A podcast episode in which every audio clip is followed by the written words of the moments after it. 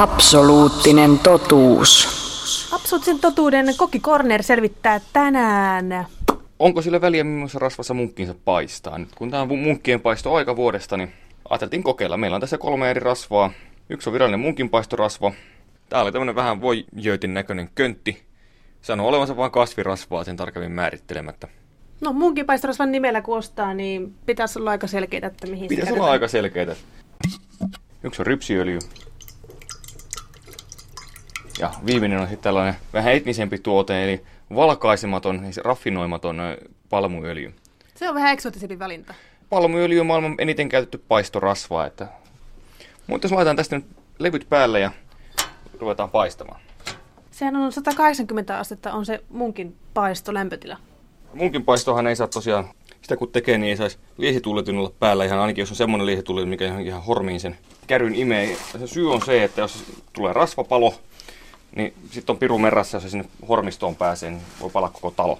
Ja tässähän on muutenkin vaikka minkälaisia ohjeita. Muun muassa se, että kattilan kanssa pitäisi olla aina siinä lähistöllä. Joo, se on ihan, ihan sammutukseen, että Vedellähän näitä ei sammutella. joo, rasvapalo, jos ne vettä, vettä sinne heität, niin se vaan räjähtää joka paikkaan, että se ehdottomasti vesi pitää pitää kaukana. Että kansi vaan siihen päälle ja sillä se sammuu.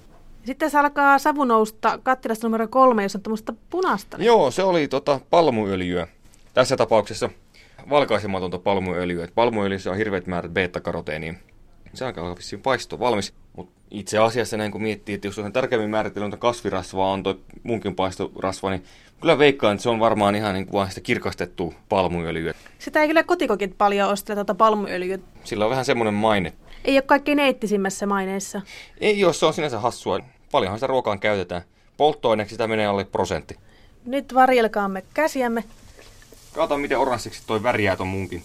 Kun on käry tulee tänne keittiöön. Toivottavasti ei palohälytin lähde tästä. Ja sitten toinen puoli. On tuommoinen kellertävä. Nämä munkit ei mikään varsinainen kevyt tuote ole, mutta onko se mitään kevetämisen varaa?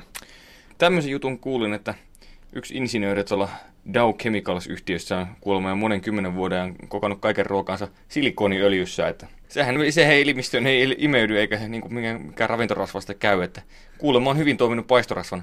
Sillä se voisi saada semmoisia niin kuin rasvattomasti upopaistettuja tuotteita, että kai sitä rautakaupasta menee ostamaan. Niin, missä täällä on se rautakaupan ruokaosasto? En tosiaan itse kokeilla, mutta näin on kuullut, että en laita päätäni panteeksi tässä asiassa. Se vähän hassulta kuulostaa.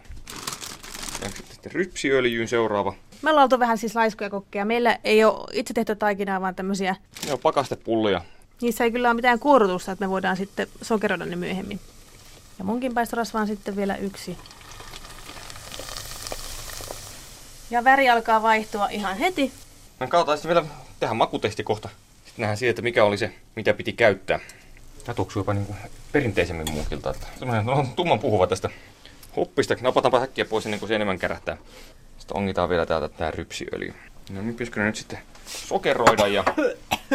No täällä hyvä katku on jo. Huh. Oh, vähiten näistä toi käryä toi rypsiöljy kyllä. Että... Ja kaikkien kaameen katku tuli tästä palmuöljystä.